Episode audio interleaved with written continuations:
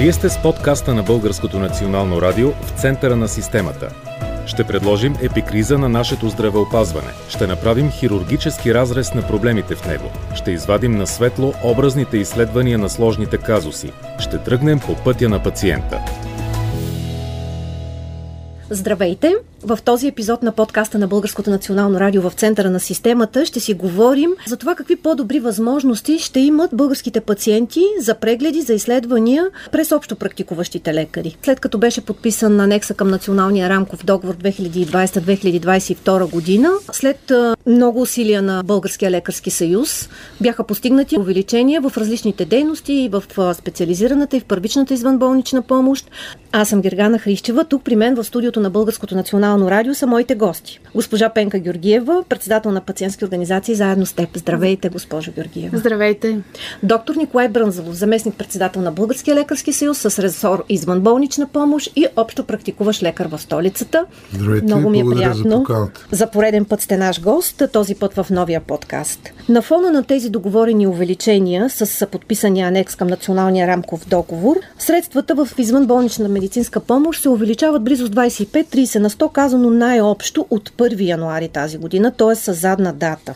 Тая година всичко се забавя, за съжаление. И в извънболничната помощ всичко влиза в сила от 1 януари. Става въпрос като цени обем. Можем ли ние като пациенти да очакваме по-добра здравна медицинска помощ. Ако мога да акцентирам върху това, основното в анекса, което би следвало да се постигне с тези повече средства, се отделя на профилактичната грижа. Тоест, вече няма да е обвързана само с брой пациент, а с това, че личният лекар е имал ангажимента да покани пациентите да извършат тези профилактични прегледи. Да дам едно пояснение, че обхвата на пациентите с профилактични прегледи не е задължение само на личните лекари, а то даже има законова разпоредба и в Закона за здравето и в Закона за здравното осигуряване. До момента това седи само на хартия. А именно, че пациент, който не си направи профилактичния преглед чрез Националната здравноосигурителна каса при общо практикуващия си лекар, той трябва да бъде санкциониран. Не Ден се е днешен няма такъв човек. Не ми звучи въобще добре цялата тази грижа за повдигане на процента на обхванати здравноосигурени лица в България с профилактични прегледи да зависи само от това дали доктора ги търси активно. Има предвид личния им лекар ги търси активно. Трябва да акцент, се включат всички заинтересовани страни, в това число и пациентските организации, за да може по-рано да проведем евентуална превенция,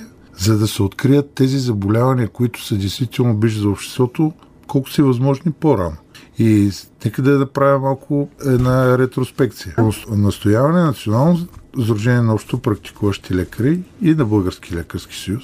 В наредбата за профилактични и диспансерни прегледи бяха вкарани много неща, които дадаха последствия резултати. Преди принцип години говорим, сега така е. тази наредба ще бъде Да. преработена и ще се вкарват още неща в Кога ще нея. я преработвате? Това трябва да питате представител на Министерство на здравеопазването, защото те са пишат тези наредби от тях. Мамографията, PSI, специфичния антиген е. за мъжете, които дадаха действително при абсолютно безсимптомни пациенти се откриха сериозни онкологични заболявания в зародиш, бяха са взети съответните мерки и те хора са си живи и здрави. Този тип превенция трябва да бъде разширявана. И не само като обем дейности, които ще включва този профилактичен преглед, а и процента на пациентите, които да си потърсят личния лекар да им се осъществи такъв. Дейностите в този преглед са поменати в въпросната наредба. Използвам случая да поясна, че прегледите, които се извършват по различни предприятия, различни фирми и така нататък, които са свързани с трудовата медицина, те не са профилактичния преглед, който трябва да си направи здравно осигурено лице, съгласно закона за здравното осигурение. От тази гледна точка, още веднъж ще се позволя да повторя, нека никой в държавата да не разчита единствено и само на общо практикуващи лекари да търсят активно пациентите, за да се дигне този процент. Някои от нас го правят, но за да има още по-голям обхват, трябва да се включат всички институции, които са заинтересовани по проблема. Те наречения профилактичен преглед, това е преглед, за който касата заплаща дейност на общо практикуващия лекар. И за първи път в настоящия анекс са въведени три различни цени на профилактичните прегледи в зависимост от това какъв е обхвата в съответната практика. До 46% от подлежащите на такъв преглед през текущата година, когато не може общо практикуващия лекар да ги обхване, тези прегледи ще му бъдат заплатени по 20 лева. До към настоящия предходния анекс се заплащаха по 18. Ако общо практикуващия лекар успее да реализира 46%, тогава профилактичните прегледи на всеки един ще бъде заплатен по 25 лева. Ако успее да реализира 60% от пациентската си листа ще му бъде заплатен за 26 лева. Няма да ви излъжа, че има доста съпротива от страна на колегите във връзка с а, тези проценти. По простата причина не, не сме това? само ние хората, които трябва да тръгнем и да събираме пациентите по различни начини и методи, за да можем да дигнем този процент, за да може да влезем в тези параметри. Трябва всички заинтересовани страни да ни помогнат, защото какъв е смисъл? Не е смисъл ние да вземем по-големия процент, съответно по-големите заплащания. Много по-важно е да се обхванат по-голям брой хора, за да се осъществи превенция и, както вече съобщих, да имаме много по-ранни стадии на развитие на болестта у планите пациенти, да. което след време ще рефлектира. Знаете, един лев даден за профилактика е хиляда лева за лечение болнично лечебно заведение. Госпожо Георгиева, този начин сега на профилактични прегледи, смятате ли, че ще бъде работещ? Аз не смятам, че ще бъде работещ и ще ви кажа защо. Защото Министерство на здравеопазването не хае. Не само това последното, но и предишните. И по тази причина организира разни томболи за раздаване на часовници за този, който се вакцинира, а няма никаква информационна кампания, нито предишни, нито сегашни, за профилактиката и за общественото здраве. Националният център по обществено здраве и анализи, който е структура към Министерство на здравеопазването и там има над 200 работещи човека, на които ние да накоплаците плащаме заплатите, също също не проявяват никаква активност. Този център се нарича фирма в държавата. Политиките в здравеопазването се правят от Министерство на здравеопазването. Пациентските организации къде са? Аз ще си позволя да кажа това, че ние като пациентски организации от септември месец ще инициираме отново създаването на закон за правата и задълженията на пациентите. Такъв работен вариант имаше в Народното събрание. Той не стигна до никъде, защото... Точно ние такъв закон нямаме, извинявам Да, ние така? нямаме такъв закон, просто беше обсъждан. Пациентските организации се изпокараха относно задълженията. Аз лично смятам, че трябва да има задължения на пациентите. Задължения да следят и да контролират своето здраве. Срещам една 40 годишна дама с висше образование, образована и тя ми казва, на мен ми откриха висока кръвна захар. И аз казвам, ти какво прави? Пазих дета една седмица и тя пак ми е висока и така ще си карам, защото тя е млада и здрава, но диабетът е един тих крадец. Ако няма информационни кампании от страна на Министерство на здравеопазването, честно да ви кажа, направо се чудя какво прави това Министерство на здравеопазването относно профилактиката и спестяване на неудачи на самия пациент и на близките, но и е спестяване на публични средства от ненужни хоспитализации, когато общо практикуващите лекари може да предотвратят едни осложнения още в техния кабинет в начален стадий. Много добре го казахте, доктор Брънзалов, според вас хубава идея кампания за профилактика у нас. Няма ли, проявява ли се такива различни изкрици, желания и така нататък? Спри и се прегледа, нищо не стана. Тези дейности за различните възрасти са упоменати много добре в тази наред. Лекарите трябва да го знаят.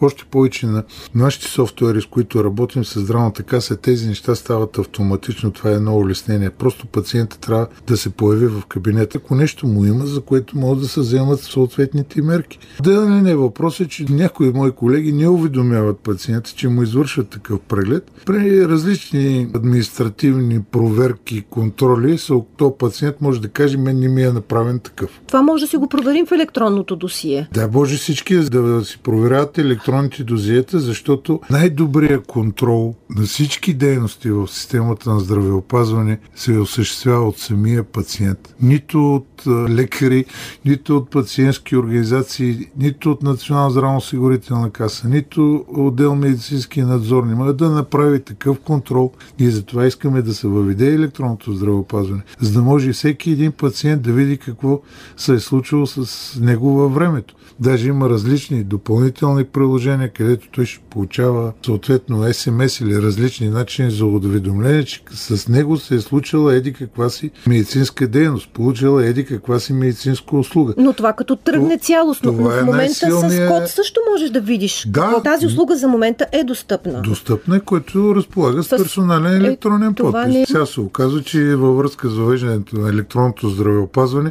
най-големия проблем ще се окаже как ще се автентифицира, че пациентът е посетил лекар. Трябва задължително държавата да вземе решение. Знаете, че вече наредбата за Националната здравна информационна система не е за обществено обсъждане. Трябва да взима решение. Електронното здравеопазване влиза от 1 юни, по-голямата си част, но яснота относно автентификацията на пациента няма. При вход при личен лекар или при лекар в болница? Навсякъде трябва да Навсякъде. има автентификация, че този пациент е там, където Е се извършва съответната медицинска услуга. Дали е при личния си лекар и му се прави профилактичен преглед, дали е колегата от специализирана Еми, нали, помощ. при всеки преглед с ЕГН-то ти пускат амбулаторен лист и това вече остава Само, като база този данни. амбулаторен лист към момента имаме много голям спор. Този амбулаторен лист ще бъде вече електронен. Добре, какъв е Как ще бъде подписан пациент? Към момента ние печатаме хартия. След като въведем електронния подпис, ние категорично ще се противопоставим, ако се, се роди някакъв български хибрид на въпросния електронен преглед и въпреки, че той ще бъде електронен, нас да не накарат да печатаме хартия и да диплюме тези медицински досиета по кабинетите си, след като имаме електронен обмен на данни. В моя кабинет има някъде около 3 тона архив, при наличието на електронно здравеопазване всички тези отживелици от едно време трябва да изчезнат.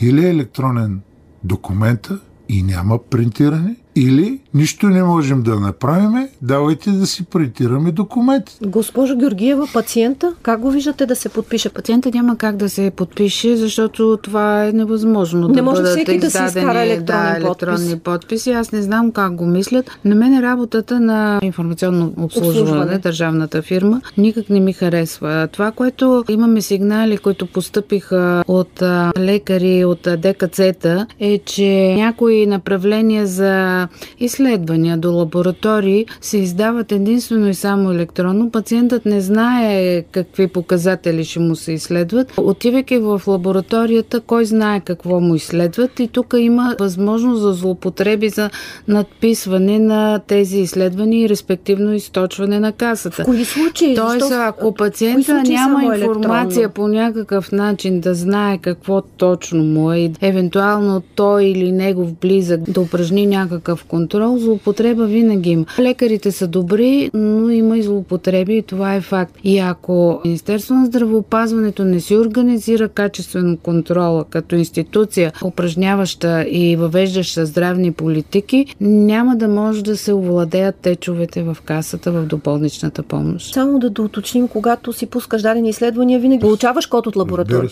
Специално за направлението не може да има злоупотреба, защото знаете, че и към момента една част от МДД-тата, банка номер 4, както ги не, защото всичко е направление, се получават срещу парола и съответно. Това е варианта, да? Така. Той работи. От това по-хубав контрол няма. Не съм На съгласна. Един електронен документ, само да завърши. Да кажем едно МДД, където е упоменато точно какво да бъде изследвано.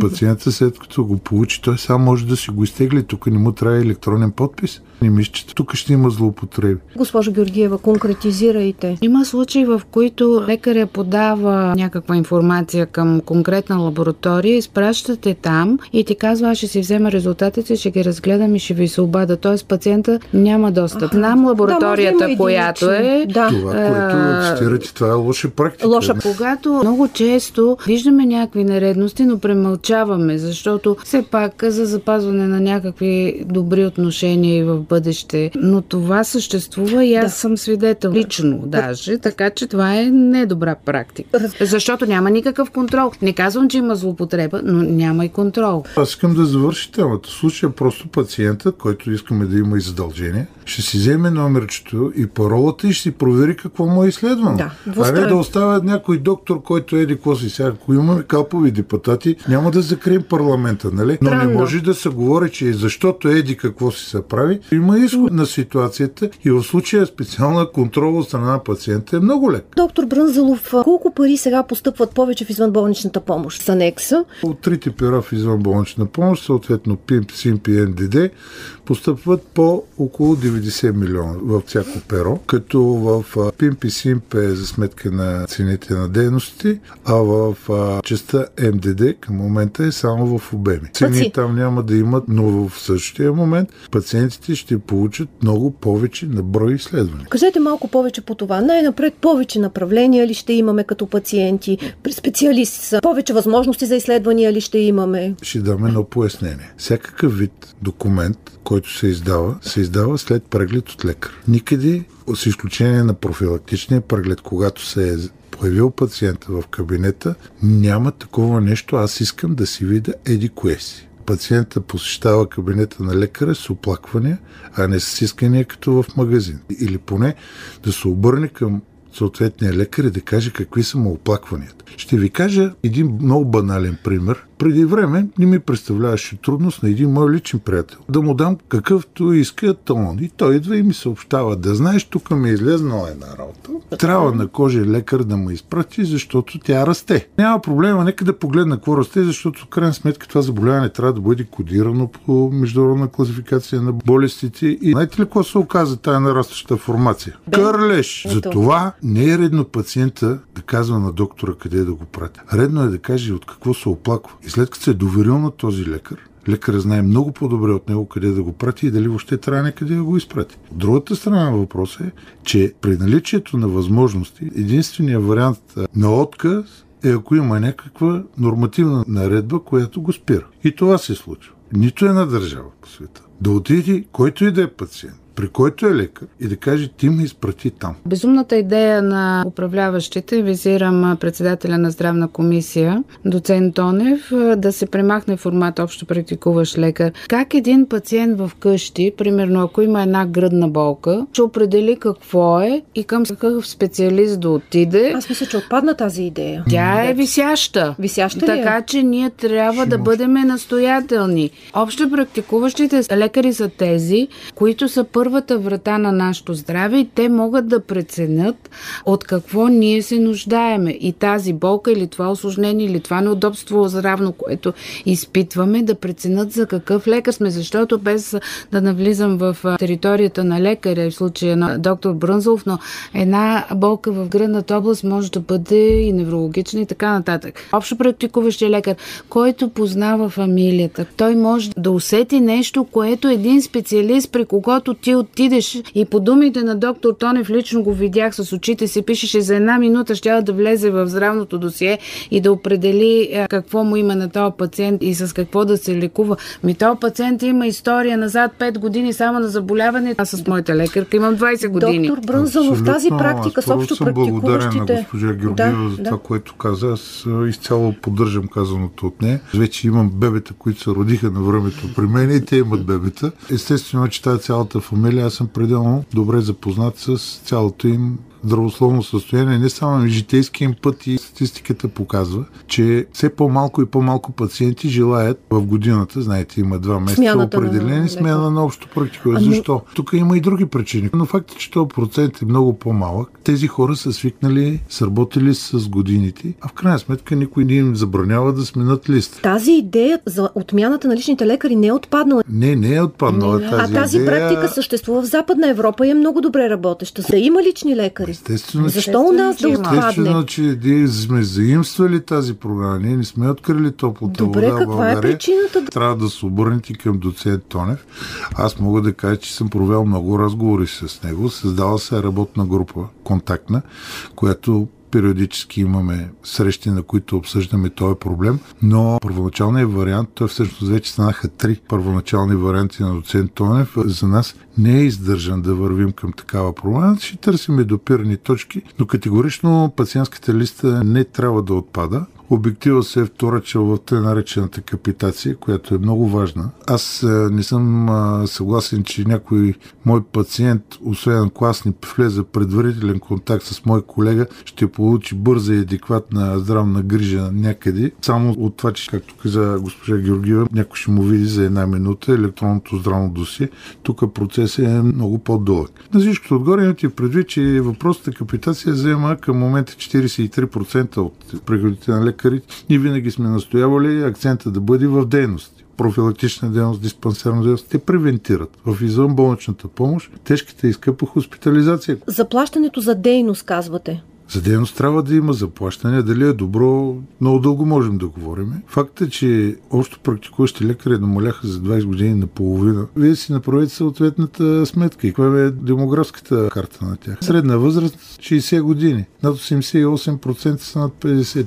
Това са основните причини да се търсят варианти за да се избегне към момента този недостиг, защото пациента няма да има къде да отиде. Смята, просто... че това влиза в идеята на доцент Тонев. Аз съм разговарял с него, при неговите там предизборни обиколки бил много впечатлен от един наш колега в северо-источна България, който му е казал, че дълго време не си е взимал отпуска. Да, действително, ние имаме много голям проблем с заместването. Нашия брой е недостатъчен, без никой да излиза в отпуска. Смятайте, ако някой все пак реши да ползва това благо, какво се случва какво се с него. Случва? И колегата действително държи няколко села и няма кой да го замества. И не излиза. Аз не мисля, че няма избор. С тая реформа, която са намислили, двата основни проблема няма да бъдат решени. Общо намалелия брой на общо практикуващи лекари ще остане същия. Така. Само ще стане една какафония. Това като вземат пациенти е солутът. Второ, възрастовия състав на общо практикуващи лекари също ще остане непроменен. Ако тези два проблема не бъдат решени,